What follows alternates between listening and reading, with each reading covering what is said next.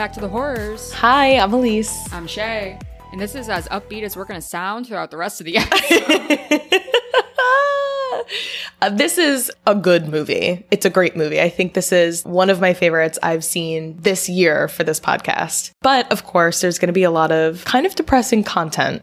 Yeah, definitely lots of things surrounding depression, suicide. So if you're sensitive to that, maybe sit this one out or watch the movie beforehand so that you're prepared for what we're talking about. But this was requested, right? It was requested by Kendra, friend of the podcast. She just told me it was really good, that we should cover it, and here we are.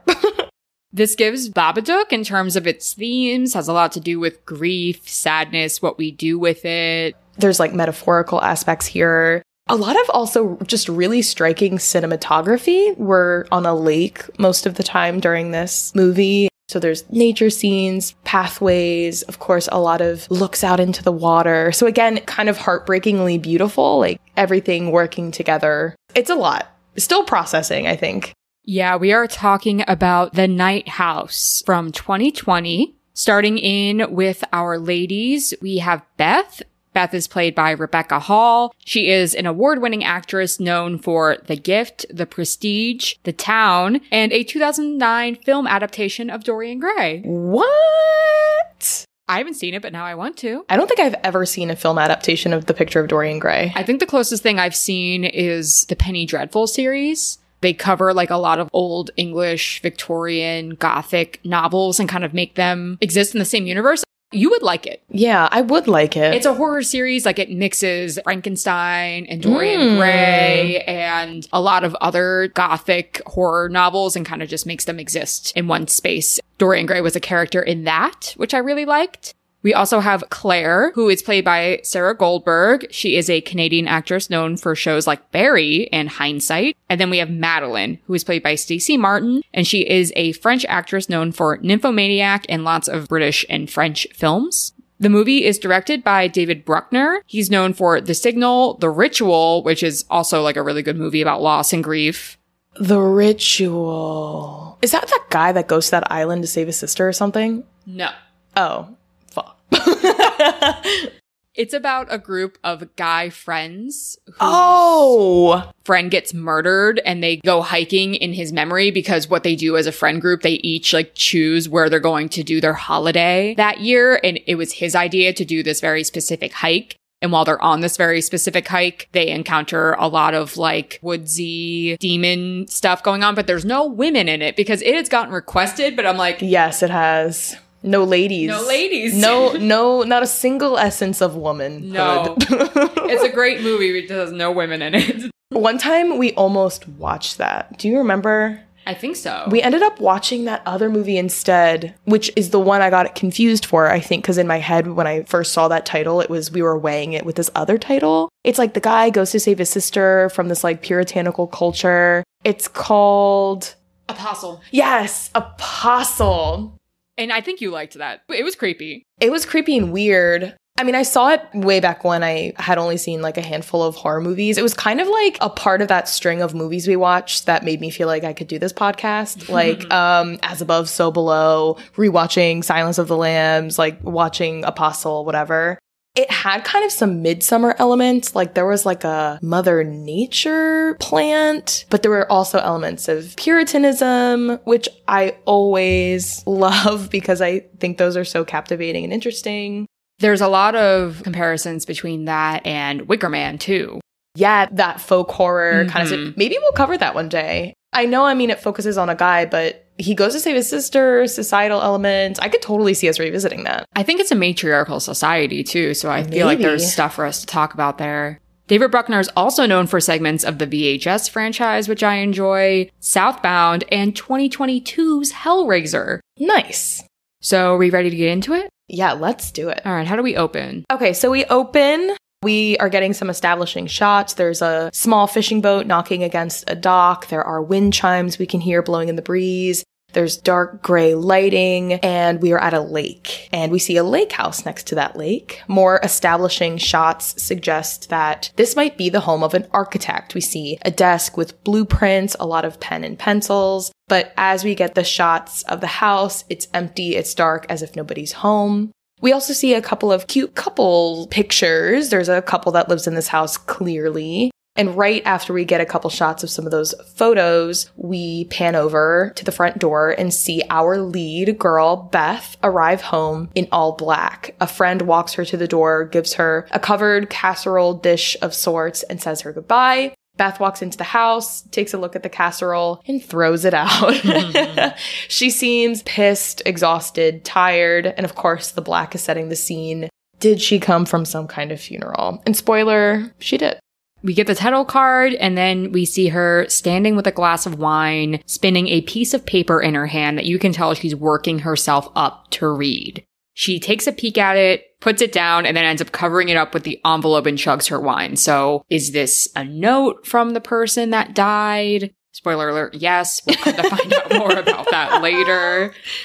She descends the stairs, and I like how she intentionally like cowers away from who we soon find out to be her late husband Owen's office space. Like she's like, nope, like not even looking at the space that belongs to him, and instead goes into the garage to find another bottle of alcohol. Where we then see a little bit later, she's sitting with that bottle now half empty, Mm.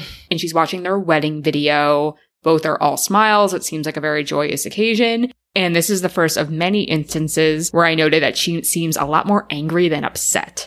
Yeah, definitely. Later, she's lying in bed, staring at the empty space next to her. I thought the scene was so striking because there is still like the indent of a head in the pillow next to her. Like, this is mm-hmm. so fresh. Like, I kept thinking, I was like, a week ago, I bet he was still alive. Ugh, like how that passage of time, like so much can happen in such a short period of time sometimes. But suddenly, as she's laying there, there's a knock on the door. Three knocks, boom, boom, boom. She doesn't really react. Of course, she becomes more alert. Then we hear the three knocks again. She gets up, goes downstairs to inspect. And I wrote, the front door is all window, baby. I was literally saying giving scream because it reminds me of that Casey Becker scene where she's doing the trivia and her boyfriend's in the backyard because the wall is just all windows. Mm, and not a blind to be found. Not a curtain. not a blind. The house from Orphan, also the house of an architect. Why don't you like privacy, architects? It's all about the natural light. Mm-mm, mm-mm. Yeah, no, I would like some privacy, or at least, I don't know, the illusion of safety. Put some tints on that shit. You're not gonna get hot. That's a good point. Do you remember that sociology class we took in college that was like an offset of a residence hall and it was just all window walls and it felt like you were in an incubator anytime you went to that class? yeah, I do. Same feeling. But the good news is he didn't take attendance. he didn't. So we didn't really go to that class a lot. Never. And he also had a policy that you could dispute your grade if you could convince him why you thought the answer that you wrote was better than the answer that he wrote. He'd be like, eh, okay. there was a lot about him that felt stereotypical sociology professor. Yeah, he was like, if the majority agrees, then I must be wrong. I did appreciate that it seemed like he focused a lot on entertaining himself. Yes. I mean, did I learn anything in that class? Who's to say? Who is to say? Who is simply to say? But he was a nice guy. Anyway, back, back to the movie. Not a shade to be found. But she doesn't find anything. She doesn't see anything outside. She doesn't see anything in the house. But there is a shape of a man in the glass behind her that disappears once she closes the door. Yeah, so she doesn't see it, but we do, and it's very spooky. It kind of reminds me of Peter Pan's shadow. So the next morning, she is up and out, but not before noticing that the gate down to the boat dock is swinging open in the breeze. So, based on her expression, it's not supposed to be like that. She walks over to see what's up, relatches the gate, and she sees are these like muddy foot? They must be muddy They're muddy, yeah. leading up from the dock. So again, the dock that you have to descend this set of stairs to go to, but they are walking up seemingly out of the water to the gate. And they're bare footprints as well, like not boot prints, like footprints. All of a sudden, as she stares at these footprints, trying to figure out what to make of them, a gunshot rings out in the distance. And I'm interested in this because the birds in the trees surrounding the area react and fly away as a group. So, like, we're kind of going to get into some scenarios later where we're maybe questioning reality of certain things, but like this gunshot is a real gunshot because the birds react. It's not just in her head, but they fly away. Beth just is kind of like, what the fuck, and goes to work. And it looks like she's a teacher. she arrives, it looks like some sort of staff meeting. Maybe it's an in service day. She accidentally slams the auditorium door. It's a little embarrassing. And everyone in there is wearing the expression, why the fuck are you here right now? Like, you shouldn't be here. She chats with her friend Claire, who kind of puts words to that concern. She's like, why are you here? And Beth is like, I had grades to enter. Too real for you, I imagine. Too real. I especially love the next scene. Oh, yeah, this is all you. I love it. Okay, so later she's sitting at her desk. She's looking at houses on Zillow and then nods off. And when she wakes up, she sees that on her screen she had been searching guns. It gave me kind of a little jolt. Like she fell asleep looking at houses and woke up and there was guns on her screen. And like how much of that was her thinking like maybe that's what Owen was looking up or how much of that was she actually was looking up guns and she thought it was houses or how much of that is her grief like you don't actually know. Exactly. All of a sudden a mother like a student's mother shows up in her doorway. She shuts her laptop. The mother introduces herself. She says she's Hunter's mom. Beth is like I have a lot of hunters. And the mom's like, How many? And she's like, Three. But look, that can be a lot of hunters. Okay. There's too many hunters. Too many, too many hunters. Okay. Anyway, we need some gatherers. I'm sorry. Yeah, get some gatherers in here, okay? We have an uneven distribution. Anyway, the mom sits down and she's like, I'm here to chat about Hunter's grade in your class. It looks like he got a C in his speech class. Beth, being a good teacher, opens her laptop. She searches up this student. She says, Oh, you know, right here, he didn't do one of his projects. And the mom's like, Okay, well, he said that you told him he could make it up. And she's like, I did. And then, of course, it turns out that Beth missed a day that this student allegedly came in, which, by the way, was the last day of school to make up this project.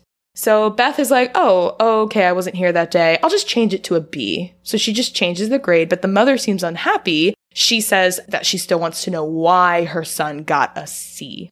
So then Beth launches into a monologue, which is where we finally get a little bit more context as to what's going on. So she spills to this mother that, well, she actually wasn't on school that day because she was at her husband's funeral who had shot and killed himself by paddling out on their little fishing boat to the middle of the lake that they live next to and shooting himself. So of course this mother is horrified. But I loved this moment because as a teacher, I have this whole theory. I might have said this way back in our episode about the faculty, but I have this theory about the way adults think about teachers most people do not become trained educators.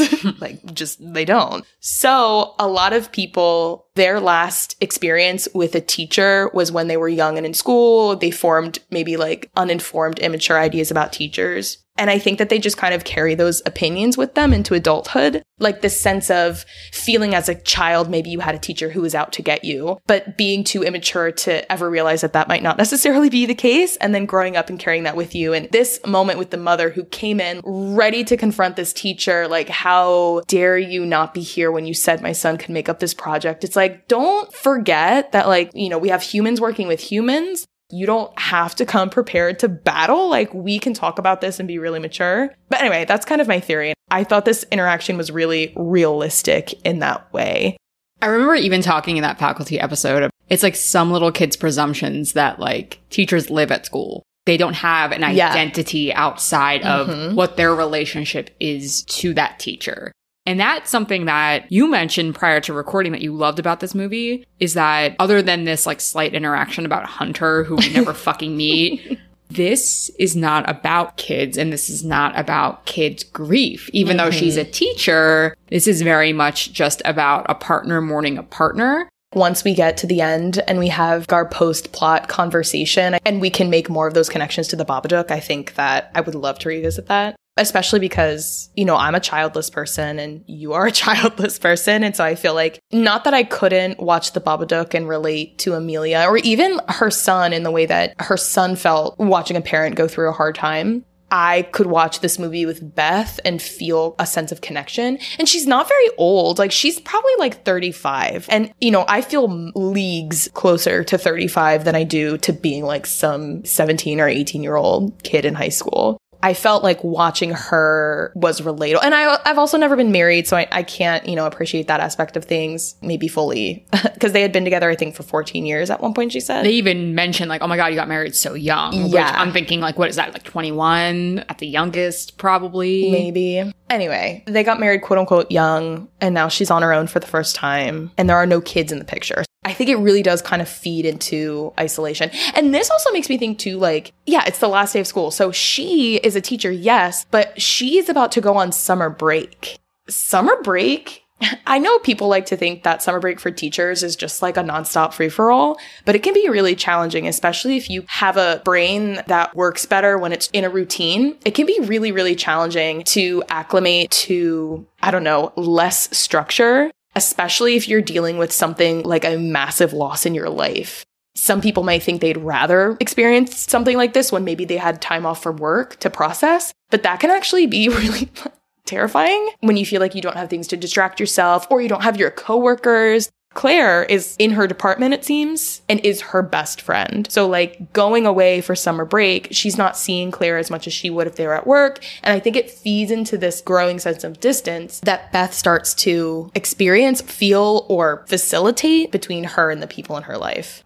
She drives home, unloads some moving boxes, showing us that she has an intention to get the fuck out of there when she can, and sees that her gate to the dock is open again. But this time, her neighbor Mel walks up from her dock saying that he covered her boat for an upcoming storm. So she has a little paddle boat that is attached to her dock, and he took care of it for her. And he even offers, hey, listen, I'll take this boat away from you if you want me to so that you don't have to deal with it. Again, alluding that boat is how her husband Owen committed suicide. But she's like, no, I'll keep it. I'm going to sell it when I sell the house. And he's like, oh my gosh, you're thinking about selling. And she's like, yeah, well, I know he built this house, but and she just kind of lets that statement trail off, kind of showing that she's still a little bit unsure of her decision, but that this house obviously has a lot of sentimental value to her. And then she asks him, Were you out shooting this morning? But he's like, No, I wasn't. And that he didn't hear any shots. But if he hears anything again, just call him. He'll check on her. You know, do you have anybody to take care of you? And she just kind of brushes his nice advances off. He's like a nice older gentleman. We don't get creepy vibes from him. No, he is he's the best. so pure. He's so pure. We So love good. we love Mel. Yes.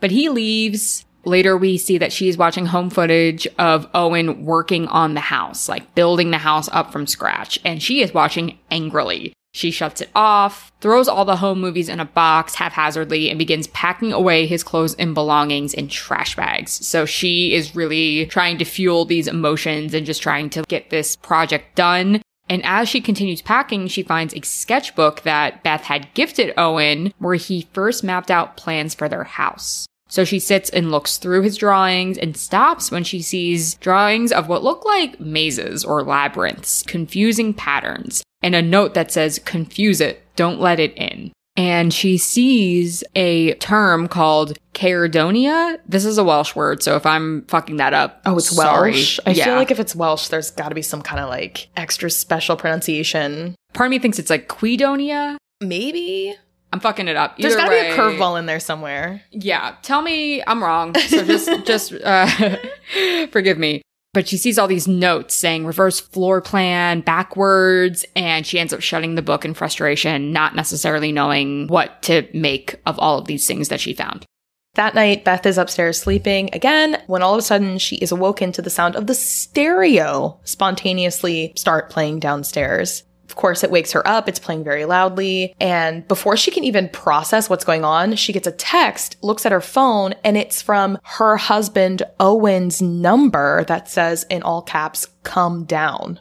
I just got chill. I just got chills of revisiting this. So she texts back and asks who this is because of course she thinks is this some kind of sick prank who has her husband's number. But Owen responds, "Don't be afraid." She calls the number and the line picks up, but there's just static, nothingness. But then we hear what we assume to be Owen's voice kind of breaking through the static sound and tell her to look out the window. So she gets up, slowly looks out the window, and sees a naked Owen standing on the water of the lake like Jesus, facing away from the house toward the other side of the lake. Then suddenly she lurches awake and finds that it is the next morning. She goes into the room because she woke up on the floor of the bathroom. And this is a theme that we have been seeing a couple times throughout. The first time she woke up, she was on the floor of Owen's office. Now she's waking up on the floor of the bathroom, which is maybe showing that she's very unwilling to visit the bed that they shared or it's a painful place for her. Sewing this line between what's real and what's not real, which we'll find a little bit later. And she finds her phone plugged in and looks at her messages to confirm that last night was a dream she has to scroll to find Owen's name. And the last conversation they had was about her picking up tacos on the way home from work and that he missed her. So no recent messages. It was all a dream. She's still a little suspicious, so she goes to her car to go through Owen's belongings that are in a box, which we assume is from a coroner. She plugs his phone in to confirm that the last messages were what they were. There were no texts exchanged last night. But she uses this opportunity to scroll through his camera roll, looks at pictures of them, starts reminiscing, and then she finds a picture that she thinks is of her from a distance, but once she zooms in, she's not so sure that it's actually her. She immediately goes to talk to her friend Claire about it. And through her conversation, we get some information about why she's so suspicious. First of all, she doesn't have that shirt and she doesn't even know where the picture would have been taken. But Claire is like, it's probably you. She reminds Beth that Owen loved her very much, and Beth seems like, okay, fine. But I was thinking about this a lot. It would take a lot for somebody to talk me in to accepting that a picture is of me when I was sure that it wasn't you know the places you know and you know the shirts that you have, which is enough in itself. Like, I thought it was an interesting choice for Claire to kind of dismiss this because this doesn't really seem like, oh, I thought I put my coffee on that coaster instead of this coaster. Like, it doesn't seem like something that you would slip up about. I think Claire just realizes that she's in an immense amount of pain and she's like, just stop digging. Like, yeah. you want to remember your husband for who he was. And there's even a moment where she says this later of, even if he was a man who cheated on you, he's also the man you fell in love with. And both of them can be true at the same time. You finding out all these things is not going to make you hurt any less. Just like, stop. Just stop doing this to yourself. She ends up inviting her out for drinks with their colleagues and she ends up coming. And I wrote, LOL, me after one whiskey. They're talking about all of this like departmental bullshit. And Beth just comes in, Do you guys believe in ghosts? Which tanks the vibe completely. Claire's like, Oh yeah, I believe. Beth goes on to say, Well, there's a presence in my house that's watching me. I've been having all of these weird dreams. And this guy, Gary's like, Well, maybe it's sleep paralysis. Do you know what that is? And she's like, Yes, Gary, I know what sleep paralysis is. But what she says she's experiencing feels like the opposite. It feels like her body is awake, but her mind isn't. She tells them that Owen used to sleepwalk after he built the house, and now she thinks she is. Gary's like, listen, when you're married for that long, you spend so much time in the same space with someone that you're going to start to feel them there even when they're not. And then Claire does some sort of Shakespeare suicide soliloquy. I haven't read Old English in a while, so you might appreciate this more than I. No, I teach American literature. Mm. So, like, any Shakespeare knowledge I have is, well, I took a class in college, but it was not a good class. The most knowledge I have is his comedies, because I was actually actually in a Shakespeare play or two. Mm. Um, but also I had a really cool eighth grade teacher who like actually did a really good job making sure we understood what was going on, at least in a Midsummer Night's Dream, which is pretty straightforward. So no, I didn't catch that this was Hamlet's suicide soliloquy. But it is. That Claire starts like quoting just out of humor. And then she's like, Oh my God, I'm so sorry. Putting her foot in her mouth. But Beth kind of wants that interaction. Like she wants to actually talk about the rawness of it. And I think it's Daniel Sloss that does a stand up bit about how when people die, there's people who give them sorries and there's people that I don't know what the other term for it is, but like being an I'm sorry doesn't help. But what this other woman seems to be doing of like, so wait, did he leave a note? Like, mm. did you mm. seriously not realize there was anything wrong? Like treating the situation like it's a conversational thing and not treating you like you're made of glass is actually the most helpful thing you can do because you want to talk about how fucking absurd it all is but everyone's too afraid of dancing around yeah. how crazy it is. And this comedian Daniel Sloss talks about how like three days after one of his best friends' dad dies, he was making dead dad jokes mm-hmm. left, right, and center. And it was the only thing that was comforting her because he wasn't treating her any differently than he normally would. He was being like the friend that she could rely on him being, even if it wasn't sensitive. And she was just relieved that there wasn't someone treating her like glass. And that is a conversation that she is welcoming right now. It's like, well, did he leave a note? Like, did you really not see any signs? And Claire's just trying to be like, stop, stop, stop, stop, stop. And she's like, no, no, no, no, no. I want to talk about this. She's like, no, I didn't know there was anything wrong. I was always the one who struggled with depression and dark thoughts, and Owen was the one that kept them at bay, but maybe I infected him with my bullshit. When asked if he left a note, Claire's like, no, no, no, no, no. But Beth whips the note out of her purse. And even the, co- the colleague is like, wow, you keep it in your purse. Like, Yeah. like this shit is real. She then takes a dramatic pause and reads the note out loud. You were right. There is nothing. Nothing is after you. You're safe now. Beth doesn't know what it means, besides that maybe she was living with a crazy person, but she really needs to know what it means. Claire has had enough and is like, I'm taking you home, and then takes Beth home. And I love how Beth goes, wouldn't want to keep him waiting. Like, again, playing into that joking idea about that maybe her husband is haunting her house. Oh, yeah. So at home, Claire tries to get Beth into bed, but Beth insists on sleeping in the living room. They continue having a conversation where Beth reveals that she actually does know what the letter means. Apparently, Beth used to live in Tennessee or she spent some time in Tennessee and she got into an awful car accident where she technically died for four minutes. When she came back and people learned what had happened, they would ask her what she saw on the other side. And even though Beth would say that she didn't remember what she saw, she did remember, and she remembers seeing nothing. Owen was the only person that she ever told that she saw nothing during those four minutes that she was dead. And apparently, she says he was never satisfied with that answer. He believed that there had to be something. But now, in his death, with this note, even though he's telling her that she was right, there is nothing, Beth is saying that she starts to feel unsure. Maybe there is something. They continue talking more about the you're safe now part, which is still remaining really cryptic even after this personal anecdote, but they don't really come up with any good ideas. Beth lays her head on Claire's lap and Claire plays with her hair or just like lightly pets her head as she lulls Beth to sleep. And then there is the scariest cacophonous, static, metallic sound there could possibly be as Beth is lurched back awake. I was unwell because it's such a sweet moment. She falls so peacefully into sleep and then it just wakes you right the fuck back up. And there's a demon voice yelling her name. Yeah, and this is where Shay and I are going to talk about Ethel Cain again. Okay, mm, so if you mm-hmm. didn't listen to Ethel Cain when we talked about her during especially Bones and All, but I think maybe a couple other times she has come up. This is giving like Ptolemy. Yes, it's giving Ptolemy, yeah. So anyway, terrifying. Yeah, this disembodied voice, like you says, it's telling her to go to the door. She goes to the door, walks outside, she's investigating, and all of a sudden, oh my god, this was so scary.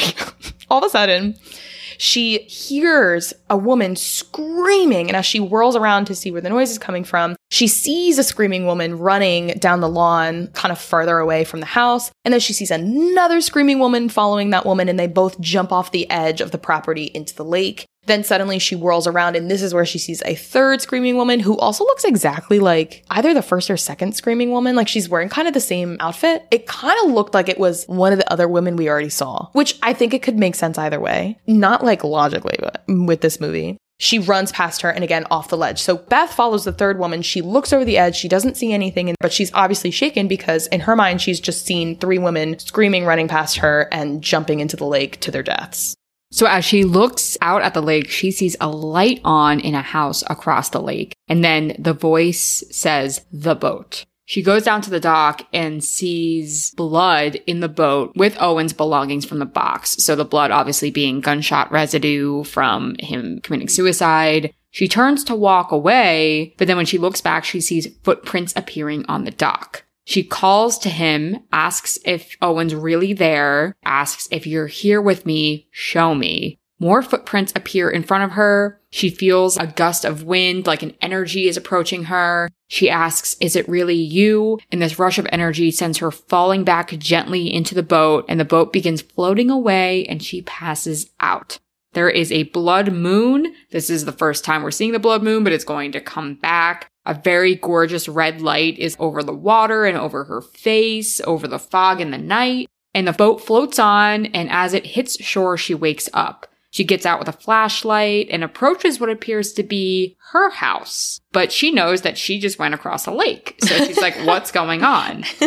The voice says, it's a dream. You're dreaming. And as she approaches the house, she sees a dark haired woman who looks like her in the windows. And as the woman walks away, another woman appears in another one of the windows. Each of the women are like looking out and then quickly retreating and being replaced by another woman in a different part of the all glass house. In the last one, she sees Owen approach one of these women from behind, get rejected and pushed away. And as she approaches the house, she sees that the address is backwards. So not that it's like a reverse of numbers, but it is reading backwards, like it's a mirror. So she tries to enter the door. It's locked, but then she uses the key under the pot, which again is a mirror of her own house. And as she enters, she sees the moving boxes and herself asleep on the couch. And then very quickly, the perspective shifts. We then see Beth waking up on the couch to her front door open in the daylight. Yeah, so as if her soul left the Beth in the doorway and woke up in the Beth on the couch. So then, of course, that raises the question of like, okay, this is Beth on the couch, but then is there a Beth still in the doorway? And then this was a moment where I was like, is this going to turn into like an others, like the others with Nicole mm-hmm. Kidman situation? These duplicate houses, this disembodied voice. Like, I think this is already an idea that we're playing with. Are we dealing with parallel universes? Mm-hmm.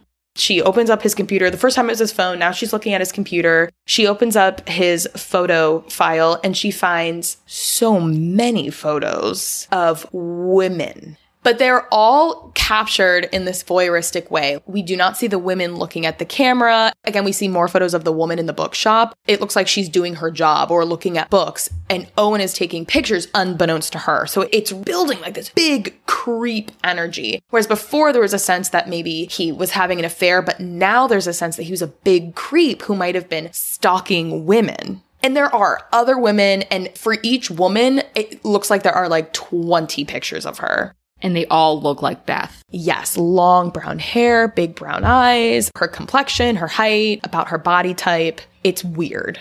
So she shuts the laptop in frustration and goes out for a walk in the woods trying to find the house again. And she finds Mel on the trail. She tells Mel, Hey, I'm like looking for a house over here. Have you seen one? And he's like, There's no houses out this way. And this is where Mel like checking on her, like, Are you okay? You shouldn't be alone right now. Maybe you should come over for lunch sometime. And she's like, Yeah, okay, brushes him off and keeps it moving. She sees a tree with a weird marking on it and walks farther into the woods where she finds the house covered up in tarps. So it looks like it's mid construction and not what it looked like in her dream the night before. But also kind of like abandoned mid construction. Yes. It's like not neat and clean. Like it doesn't look like it smells like sawdust. It looks like it smells like mildew. Mm-hmm. It's rained a lot. Yeah, yeah, yeah. So she goes inside, starts walking around, calling out with no response. She ends up ascending into the attic space and finding a weird pinhead lady looking voodoo doll of sorts on the ground.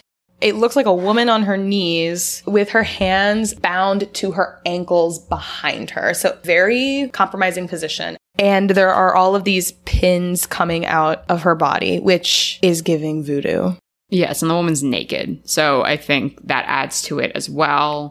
So she feels a presence in the room with her and leaves with the doll. So she walks to Mel's house and demands to know, like, what's the doll? What do you know about the house? He says he doesn't know anything about the house, just that Owen would walk the woods at night sometimes and asked him not to tell Beth about it. But Beth's like, fuck that. Tell me everything you know.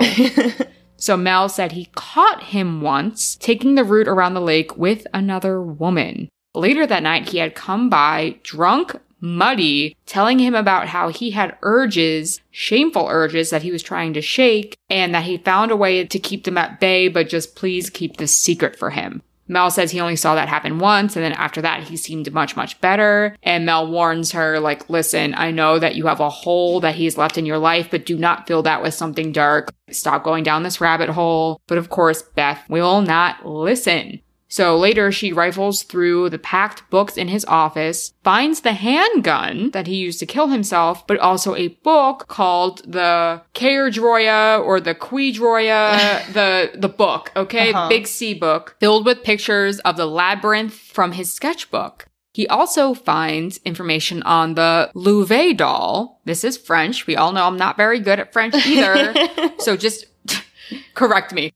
It zooms in on this piece of literature that reads, in Celtic traditions, the Caerdroia represented any series of simple mazes and reversed spaces intended to confuse or weaken dark forces. By distorting the identity and location of the subject, pursuing spirits could be satiated by false forms of sacrifice. So she shuts the book in frustration again, but notices that multiple books in his collection were sold by the same store. So the next morning, she drives her Subaru to the bookstore. She goes in, she brings the book with her. She asks the clerk if they have any records about who bought what and when, but the clerk doesn't seem very helpful. So she is standing there, probably feeling a little bit frustrated when she spots a woman working in some of the shelves in the back that looks like the woman or one of the women from Owen's photos. So she goes back, she takes a look at this woman, confirms that it is the woman she has seen and confronts her about knowing Owen. First, she introduces herself first and last name. That doesn't really seem to ring any bells. The woman introduces herself back. She says, I'm Madeline. Beth is like, you know, my husband, Owen. The woman gets this look of recognition on her face. Beth assumes that Madeline has slept with Owen. But Madeline insists that they did not know each other romantically outside of a few drinks. And then Beth asks her to take her hair down, which I thought was kind of interesting. Her doing so seems like it confirms her suspicions in some way. Did you have any thoughts on that moment? I thought that was because then the scene is over. Yeah, I thought it was just her confirming to herself that the girl actually looks like her. I think it's like one of those things that when you see who your partner cheats on you with, where it's like, is she like prettier than me or is she oh. like this than me or whatever like that. And claire had you know made mention earlier that if that's not you it's someone who looks very much like you. And i think her taking her hair down mirrors beth's silhouette a lot. True, yeah, because her hair is down. because her hair is Most, down. yeah. and i think that like confirms this woman does look like me. Okay like is that supposed to make me feel better? I don't know. Later, she is telling Claire about the interaction, the other women on the computer, the dream of the backwards house, and Claire's like, stop. Nothing that she finds is going to help her now. Claire is worried about her. Beth is like, I felt Owen. I don't believe that Owen would ever say there was nothing. He was always this man that believed that there was like heaven and hell or there was something after death. He would never agree with me on those types of things. Claire is like, listen, how about you just come stay with me? But Beth claims it's not finished. She's like, listen, Owen's gone. You're not. You still have a life to live. Beth's like, okay, you're right. I'm going to go pack a bag and find somewhere to stay. And Claire's like, are you actually going to do that? yeah, are you? like, are you? And Beth's like, yeah, of course. So Claire's just like, I love you. Okay. Call me later and lets her leave. But you can tell that Claire is still very much worried about her very much unhinged friend at this point. So back at the house, Beth enters and announces to the air that she is leaving. So if the entity has something to say to her, he better say it now. She waits, there's no response. But right as she seems to give up hope, there are three knocks on the door. We've heard that before. Beth goes to the door, answers it, and it's Madeline standing there from the bookstore. Beth asks how Madeline knew how to find this place. She says that she has been to the house before, and then she joins Beth inside for a drink. Madeline says that she had a dream after she got home from work and napped that she was Beth and she was running away from something in the house. So when she woke up, she couldn't stop thinking about Beth and decided to come over and talk to her. Madeline confesses that even though she is being truthful about not sleeping with Owen, she wanted to and thought that they might. So whatever their drinks were, it seemed like there was flirtation there. Madeline had hopes of being with him. Owen apparently had taken her on a walk around the grounds and took her to the mirror image house and had her hold the statue that we had seen, the pinhead statue.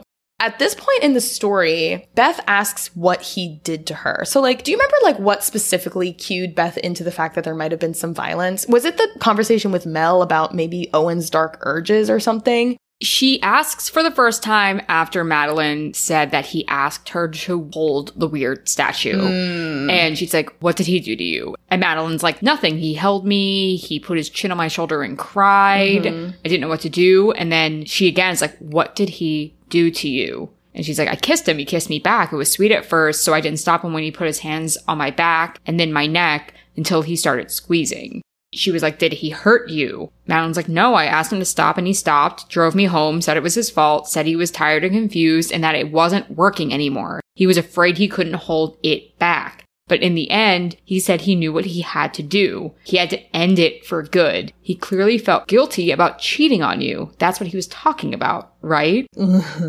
Which again, like when we're reading that, he's talking about his life. He's talking about his urges.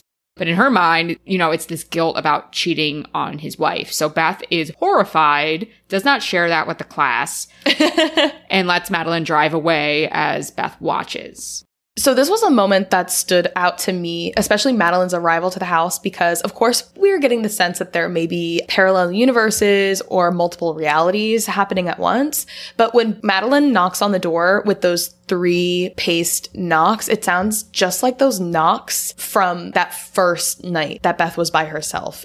That paired with Beth standing in the doorway and then waking up on the couch, that scene is getting me thinking about like some kind of time situation that's going on here. Like it doesn't feel like we're moving linearly. It feels like maybe there are some time loops that are going on or some kind of like at least loss of a sense of time is going on, which I think is noteworthy. And I don't know if I'm reading too much into it because how many ways are there for you to knock on a door? Seriously, like the three knocks is pretty standard, but it still feels significant enough.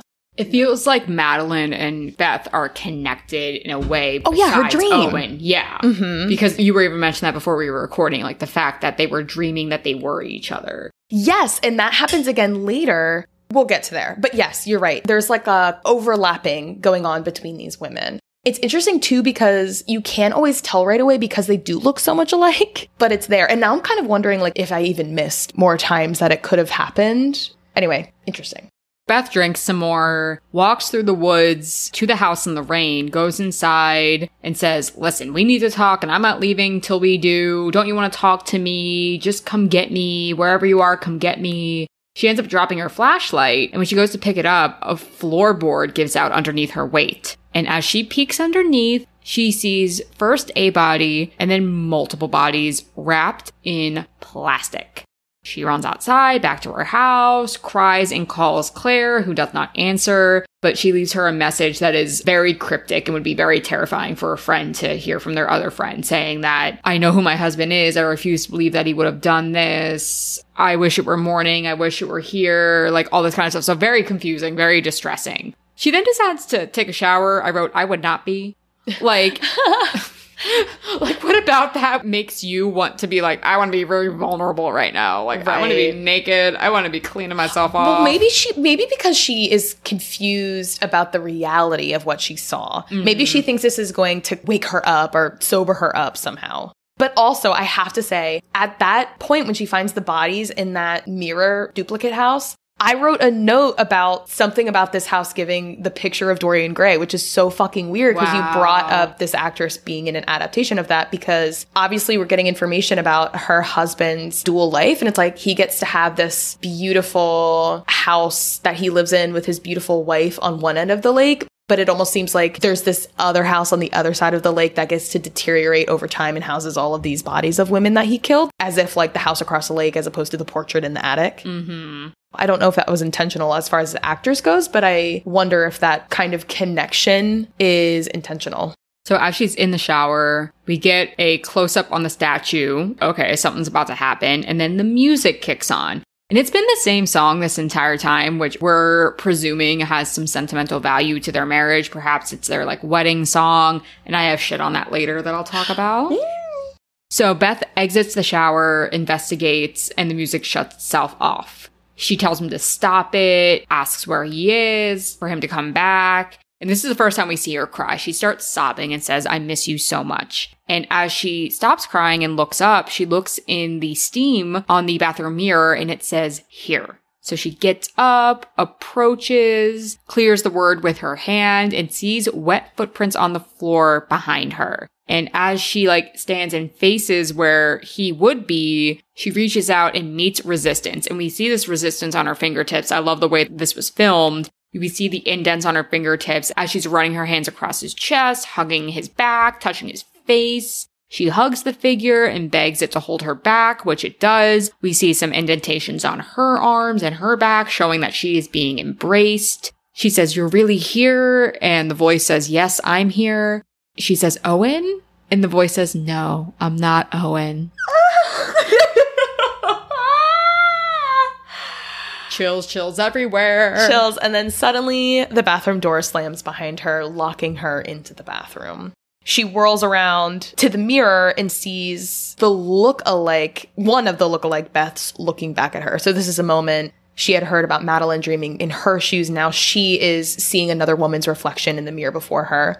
Beth tries to turn and run from the vision, but she's thrown back against the mirror by the entity shattering the mirror. Suddenly, the bathroom door is open, and when she emerges, she notices that everything is backward. Somehow she has ended up in what seems like the backward house, but like her nice house has become the backward house. Like it's not the dilapidated backward house. It's like in Candyman where Helen crawls through the bathroom mirror into the backwards like apartment complex where Yeah. it's like real. But in this case, she is feeling like she's in like a separate dimension, seeing the events that have taken place in the backwards house occur over and over again. Yes. She walks out of the bathroom disoriented and sees women hiding under the bed in the closet and they are urging her, hide from him, hide.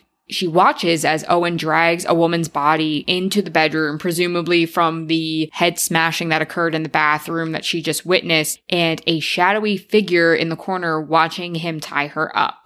She runs downstairs to see Owen hooking up with another woman as the figure watches them again. So as Owen is doing all these things, there is this shadowy figure that seems to be approving or like driving some of his actions. And she turns around again to see herself being dragged down a hallway. And then she is physically dragged down a hallway past all of these rooms where she continuously watches Owen killing multiple women before she's thrown down the stairs. And when she's thrown down the stairs, she sees Owen sitting in front of a fireplace with a Christmas tree up, where she sees her own head in his lap, asleep as he pets her head. The voice begins talking through Owen. The voice says, You left the night that we met. Beth says, You're not Owen. The voice says, I'm what you felt when your heart stopped. She's like, No, I felt. The voice answers, Nothing. Do you remember? You saw me. I've been with you ever since. She's like, What did you do to my husband? And it responds, I went to him. I whispered in his ear over and over to send you back. And then we see Owen in that present moment where we could tell he was experiencing the voice for the first time, almost strangle Beth in her sleep, but he stops himself in a panicked way, kisses her forehead instead, and cradles her. And the voice continues, but he wouldn't. He sent me them instead. And she's like, So he tricked you. And the voice says, For a while. So she wakes up in her body's place in Owen's lap, but instead of Owen looking down on her, it's nothing. It's this shadowy figure. She tries to run away. He stops her, tells her not to fight, and restrains her. And she ends up being lifted off the ground, choking in the red light, and her body contorts into the Louvet doll pose midair. So with her ankles to her wrists, her chest exposed in that submissive pose. She looks back to see the two moons mirroring each other, the present and the blood red moon, and she passes out. Then morning has come, and we see Claire arriving to the house. She has gotten Beth's voicemail, but Beth is nowhere to be found. Claire makes her way into the house and sees remnants of what we know to be the violence from the night before, the disheveledness, the broken mirror in the bathroom, and she starts yelling for Beth. She ventures into the basement office area, sees the box of Owen's belongings everywhere and notices that the gun that had been given back from evidence is missing. It is missing from its bag. So this confirms at least that something very serious is going on and she continues her search. But meanwhile, Beth awakes on the boat, still in that other realm, and she is out on the lake just as Owen was when he killed himself. And she sees the vision of Owen in front of her, looking like it was him in the moments before he killed himself. And Owen reads the note that he wrote her, seals it, and puts it on a pile next to his clothes, which he found bloodied up before, and holds the guns in his hands, shaking. She asks where Owen is, and the voice answers, Gone, but you already knew that. Meanwhile, Claire is running down the stairs, sees all the books and the doll on the floor, and looks out the window to see Beth slumped over in the boat. The voice says, He thought he could protect you. He was wrong and you were right. And Beth looks down to see the gun in her hands. The voice continues, There is nothing. There is only me. Come back to me. And Beth's fingers on the trigger as Mel and Claire converge on the dock trying to save her. Beth appears to hear Claire calling for her from the present, and the voice says, It doesn't matter, let go, come back to me. But instead, Beth drops the gun and wakes in the present as Claire swims out to her, pulls her into the water, which seems to wake her up. They go back to the dock together. Claire assures her that she's here for her, that she's safe now. Again, mirroring that thing from the note. You're safe now. Claire hugs Beth and Beth and Mel stare out into the water. Beth is very much trying to follow her gaze where he doesn't see anything. I'm so sorry. You said meth. no. I can't do it. I can't do it. I'm so sorry. But- Meth. I'm so. No. Again. It simply can't. Okay. Claire hugs Beth as she stares out into the. I'm so sorry. I'm sorry. I'm so fucking no, this is good. This is so good. Oh Okay, okay, okay, boy. okay. okay. okay, okay. Mm. Claire hugs Beth as she stares out into the water. Mel tries to follow her gaze, and they both look at the empty boat, but Beth sees the ripples in the water reflect that nothing is still there. And Mel says, What is it? There's nothing there. And Beth says, I know. And that's the end of the movie. Woo! yeah, and um, I was sobbing. You were you had a, a big emotional response to this movie.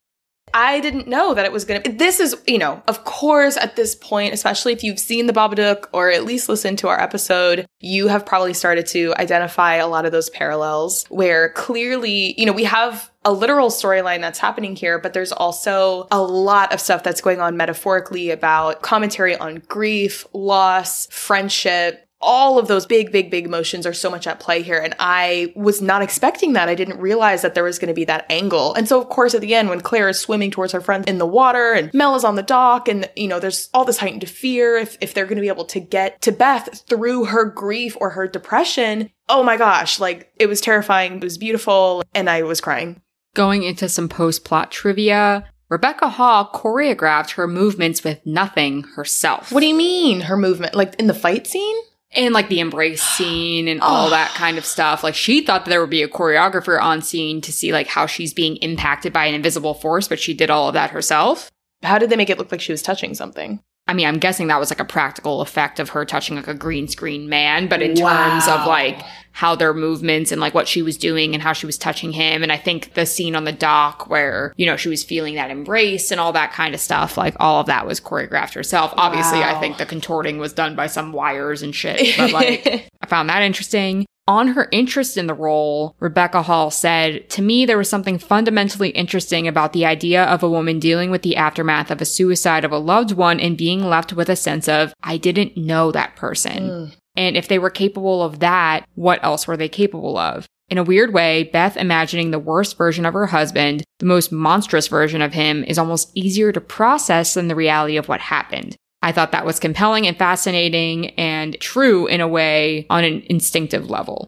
That makes so much sense. Even though I think you and I had both said a couple times earlier in this episode, we can't really tell reality from Beth's imagination, I still got to the end of that movie and was like, there are two ways to look at this film.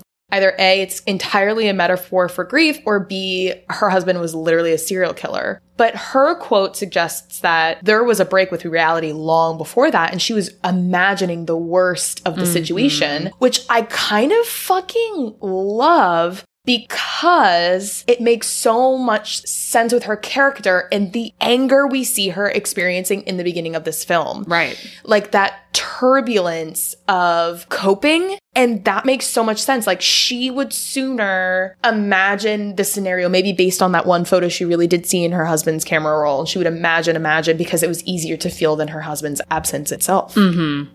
Wow.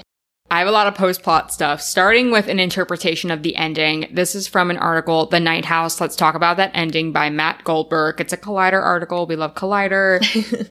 so he writes At the climax of the film, we learn exactly how this dark world has been operating. Owen built a mirror image of the house, a Caerdroia. Again, if I'm fucking that up, I'm fucking that up. to trap the evil spirit that had been pursuing Beth since her death. We're talking about the death she experienced when she was 17. In the night house, nothingness is manifest as something. It's a dark force that bent Owen to its will, and he tried to fight back by using dark arts to keep it at bay, so he built the night house on the opposite side of the lake, and when that ceased to work, he started killing women who looked like Beth in hopes that the nothingness could be fooled, which it admits it was for a time. But now that Owen is gone, the nothingness has finally come for Beth, and she's only saved at the last minute by the shouts of friend Claire, who brings Beth back to the land of the living and away from the verge of suicide. The nothingness that pursues Beth could easily stand in for depression and trauma, and that's why the final shot is so important. You see the silhouette of the nothingness on the water, and it's a reminder that this darkness will never be completely gone.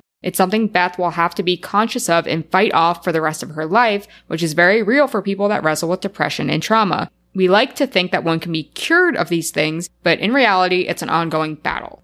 So then I found this really good article by Tracy Palmer called The Night House Ending Explained, Louvet Dolls, Caerdroia, and the Nothing. She goes through and explains all of these little repeating motifs throughout and like what they could mean and the historical aspects of it. So I thought this was important. Okay, so this is about the Caerdroia, which we just looked up the pronunciation of. So if I fucked it up prior to this, sorry. so one of the books Owen had been reading was the Caerdroia. It is the basis for the house he designed and built in duplicate. Based on the Welsh turf mazes or Caerdroia, the house was supposed to be a puzzle that nothing could not solve. Like Daedalus's labyrinth, the twisting staircases and mirrored other lake house were created to trick and trap the nothing. It was all for Beth's safety. Caerdroia means walls of Troy after Greek city, where it was rumored to be easy to enter but impossible to escape because of the deceptively designed streets and buildings. Loosely translated, Caerdroia means House of Turns, which is exactly what Owen designed. He created the two mirrored homes as a way to lure the entity away from Beth. The Beth lookalikes he killed furthered the ruse. After his death, the house became traps for Beth, trapping her in isolation and her pain. Night after night, she searched for answers that she would never find. The search would consume her if given a chance. So this is on the Louvre doll. The early Egyptian voodoo doll is a real thing on display currently in Paris at the Louvre Museum. Owen creates one of his own as a way to bind the nothing to him and away from Beth.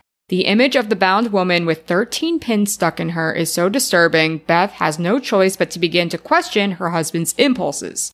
Ultimately, it appeared he was trying to protect her from the nothing by binding it to the other house and himself. Historically, dolls and curse tablets were used to bind people and spirits. The doll was traditionally made from clay or whey and stabbed with wood, copper, or other metals and placed in a sealed container or underwater. If the doll was removed, the curse was lifted. Unfortunately, by the time Beth finds the doll, the vessel it was in was broken. Did the container break during one of Owen's murders, thus releasing the demon, or did it happen inadvertently during a storm? It probably doesn't matter, as the real question was, is there a demon at all? And then this is about Beth and Owen's wedding song, The Calvary Cross by Richard and Linda Thompson. One of the most effective auditory jump scares comes from a stereo blasting Beth and Owen's wedding song.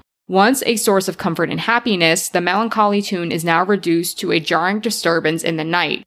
The song itself is a strange choice, and the lyrics convey more meaning than you think. So, reading some of the lyrics, I was under the Calvary cross. The pale faced lady, she said to me, I've watched you with my one green eye and I'll hurt you till you need me. You scuff your heels and you spit on your shoes you do nothing with reason. One day you catch a train, never leaves the station. Everything you do, everything you do, you do for me. Now you can make believe your tin whistle and you can be my broom boy. Scrub me till I shine in the dark. I'll be your light till doomsday. Oh, it's a black cat crossed your path, and why don't you follow? My claws in you and my lights in you. This is your first day of sorrow. Everything you do, everything you do, you do for me. Wow, the song sounds so jolly. I didn't even realize it was creepy. Yeah.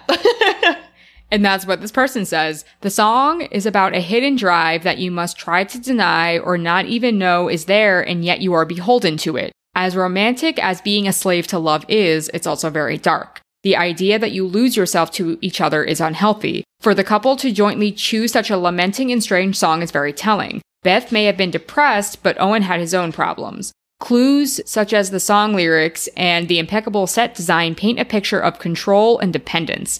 The home in which Owen designed has very few feminine touches. It does not feel like Beth is comfortable there.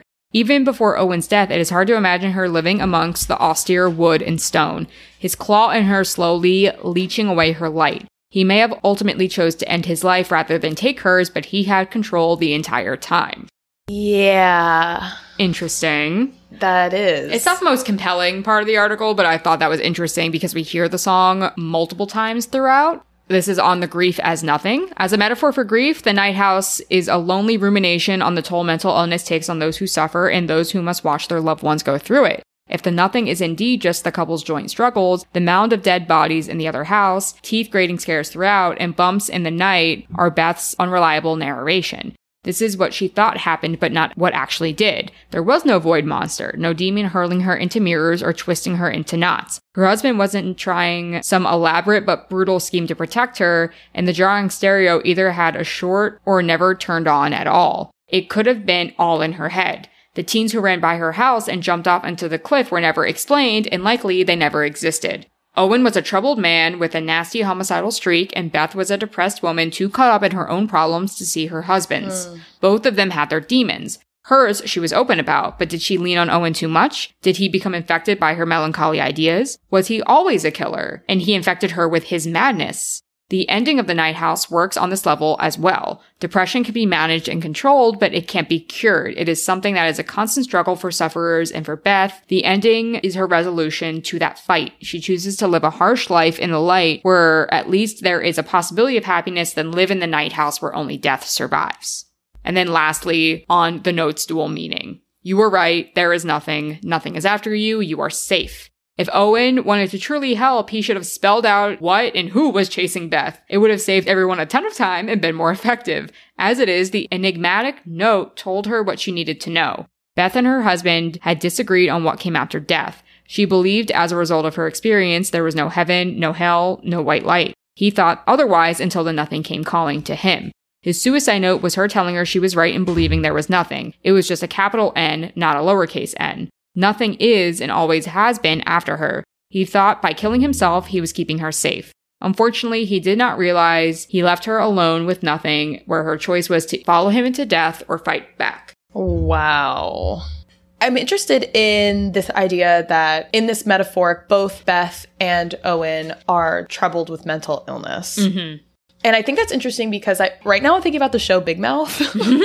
because you know how those middle school kids are assigned different beings based on where they are in puberty? Like there's the shame monster and the depression cat. Mm-hmm. That idea that each person gets assigned their own hormone monster, monster, wizard is so different from this. It seems like nothing, capital N, affects both Beth and Owen so differently. Beth has known about this nothing for a long time. She's talked about it. She's been open about it, like this article said. But Owen was affected so differently by that same nothing. Like, why couldn't the nothing just talk to Beth? Mm-hmm. Was it trying to, but she was more open about it and nothing lost its power over her. It had to divert to going after Owen and eventually leading him to kill himself. So it's like, it's the same nothing, but it's affecting these people so differently.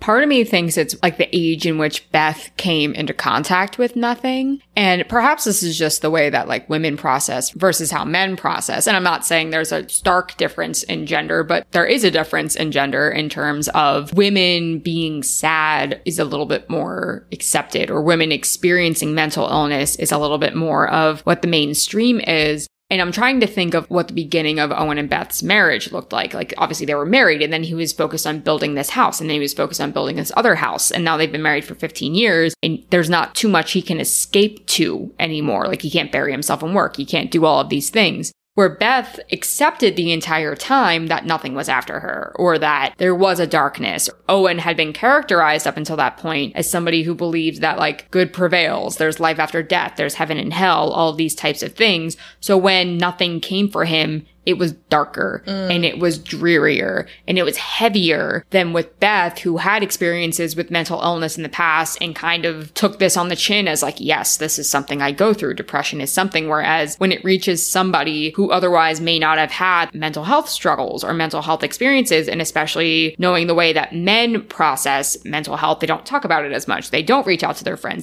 And I find this so much more obvious with Claire and Beth's friendship, where Beth is telling Claire everything, is confiding in her, is sharing with her everything. And we don't know that Owen ever did. And when Owen did, it was in that fleeting moment with Mel. So talking about how Owen could have had these mental health struggles and he was not privy to the way to deal with it. So it became much more heavier. So he took much more drastic ways of dealing with it versus how she had always been open about it with Owen. She knew that there was a darkness, there was a nothing, and he helped her fend it off, but he didn't feel invited to seek help in the same way. Well, statistically, suicide rates are higher in men. Yeah. And I just saw the Barbie movie last night. so, you know, I am thinking about the commentary that movie makes in some ways about the patriarchy and what it means for men and what it means for women. And unfortunately, a lot of times for men, it does kind of mean this pull yourself up by your bootstraps mentality. Do not give in to your emotions. You must be this stoic physical person. I don't know. There are more eloquent ways to say it, but I do see parallels here with that mentality, especially how these two people are dealing with what is in this movie the same entity, but means different things to both people. Mm-hmm. And that's not to say that depression or grief is always going to lead women to deal with it one way and always going to lead men. I'm, I'm, that's not the statement I'm making, but it is interesting to see this husband and wife living in the same house, how it can impact them so differently. And especially too thinking back about them getting married very young. I mean, yeah, you were so young and you changed so much over the years. There's an expectation that you should know your spouse the best of all, but is that even true? And I want to give you time to go back to that single woman grief thing too.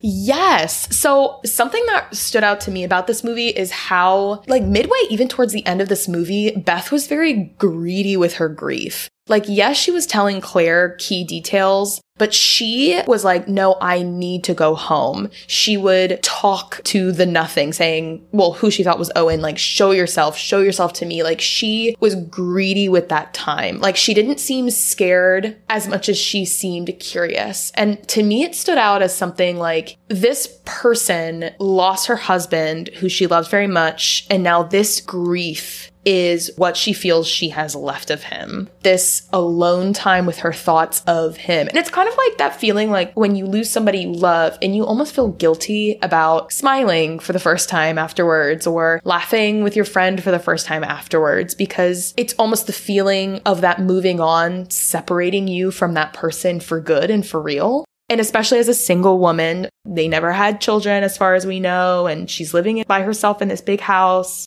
it felt like something I could relate to. Sometimes we talk about things in movies that are always going to be scarier to us than other things, like body horror, mm-hmm. or like this is something that's always going to be scary to me, like this alone with your thoughts reality. Or even more so than that, like the illusion of being alone. Because we know that Mel was right next door and he's a great guy. And we know that Claire is a good friend but she still felt alone and she was greedy with that alone time. And I think that it made it really easy to see how that nothing could attach itself to her.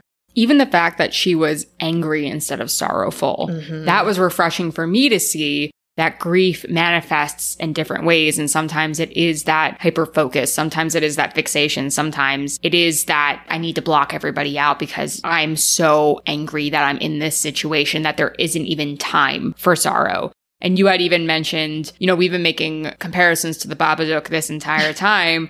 Prior to recording, we were talking about like a lot of the Babadook is coming from Samuel's perspective, the yeah. young boy, how he's seeing grief impact his mom. And as much as that story is about Amelia and her grief, it's about how Samuel is externalizing the grief and how if Beth had to be taking care of a child that, you know, resembled Owen, like how much that story would immediately not become about her and what she's going through. Like there is yeah. only room for how this is impacting her. And I think, again, as two childless people, that makes it so much more relatable of if we were to lose our partner, what would our lives be looking like?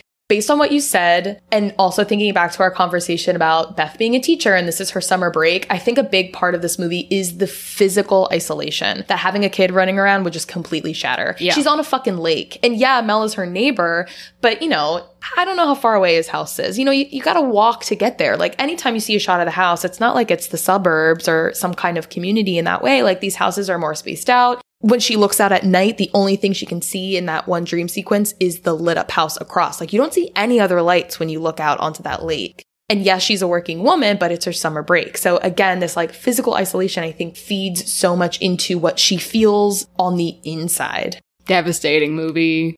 It is so devastating, but really freaking good and really striking. I liked how there was the thrill of a mystery in this movie. The curiosity of what is going on with this parallel house? Who was Owen really? I watched this movie ravenously. Like, I wanted to know what was going on. I felt so committed to it. If you haven't seen it and you feel like it wasn't spoiled for you by hearing every detail at this point, definitely watch it. It's really something. Yeah, it was about time we got back to a moody one. We were excited to like revisit some sad girl roots a little bit. We're diving into a new release next week, which we're excited about. We are very excited. We are covering Talk to Me, which will be out in theaters still by the time we put it out. I'm so scared. I've heard nothing but good things about this movie, which means that it's very scary, according to critics, which is bad news for me. So, if you want to keep in touch about what we're doing, if you want to get in touch with us about recommendations, we do always love to hear your recommendations. Please either email us at thewhorrorspodcast at gmail.com or follow us on Instagram at the Whorrors podcast. And until next time, we're the Whorrors. Bye. Bye.